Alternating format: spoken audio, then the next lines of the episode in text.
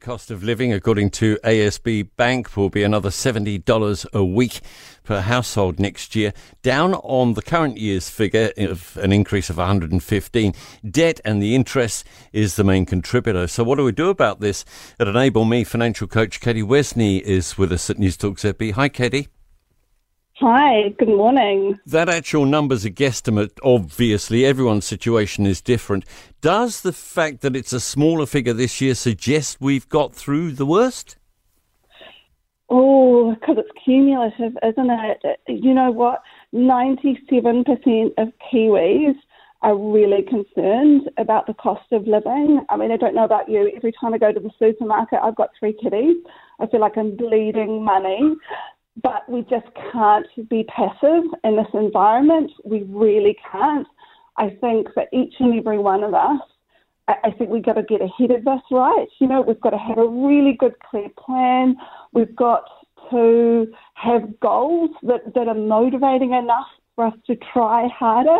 Because again, we, we do have this pressure. We do need to be quite tactical in this environment, even in terms of if you have a mortgage, make sure it's structured optimally. Don't pay any more interest than you need to.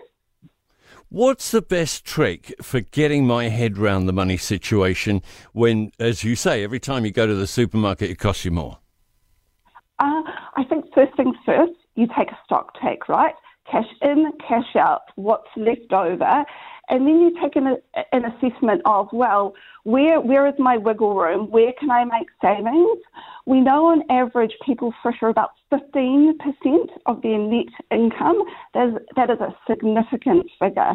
Little bit of overspending. Again, if you have debt, we pay too much interest around that structural element. And even we get nuggety, right? We assess our bills.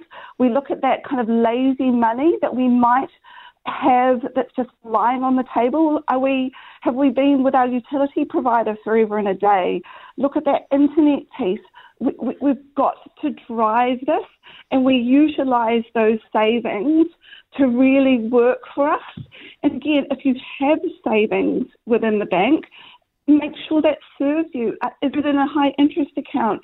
If you have debt, make sure it's offsetting your mortgage on the provider you can reaccess everything has to serve you in this environment because then you get those little 1% gains, which again alleviate pressure, but also yeah, position yeah. you to be growing your wealth. Ten bucks here, ten bucks there. Yeah, uh, yeah uh, but oh, counts, oh, doesn't it? It does. Over the course of the year, it really adds up. Thank you so much at Enable Me financial coach uh, Katie Wesney. For more from Early Edition with Kate Hawkesby, listen live to News Talk ZB from 5 a.m. weekdays or follow the podcast on iHeartRadio.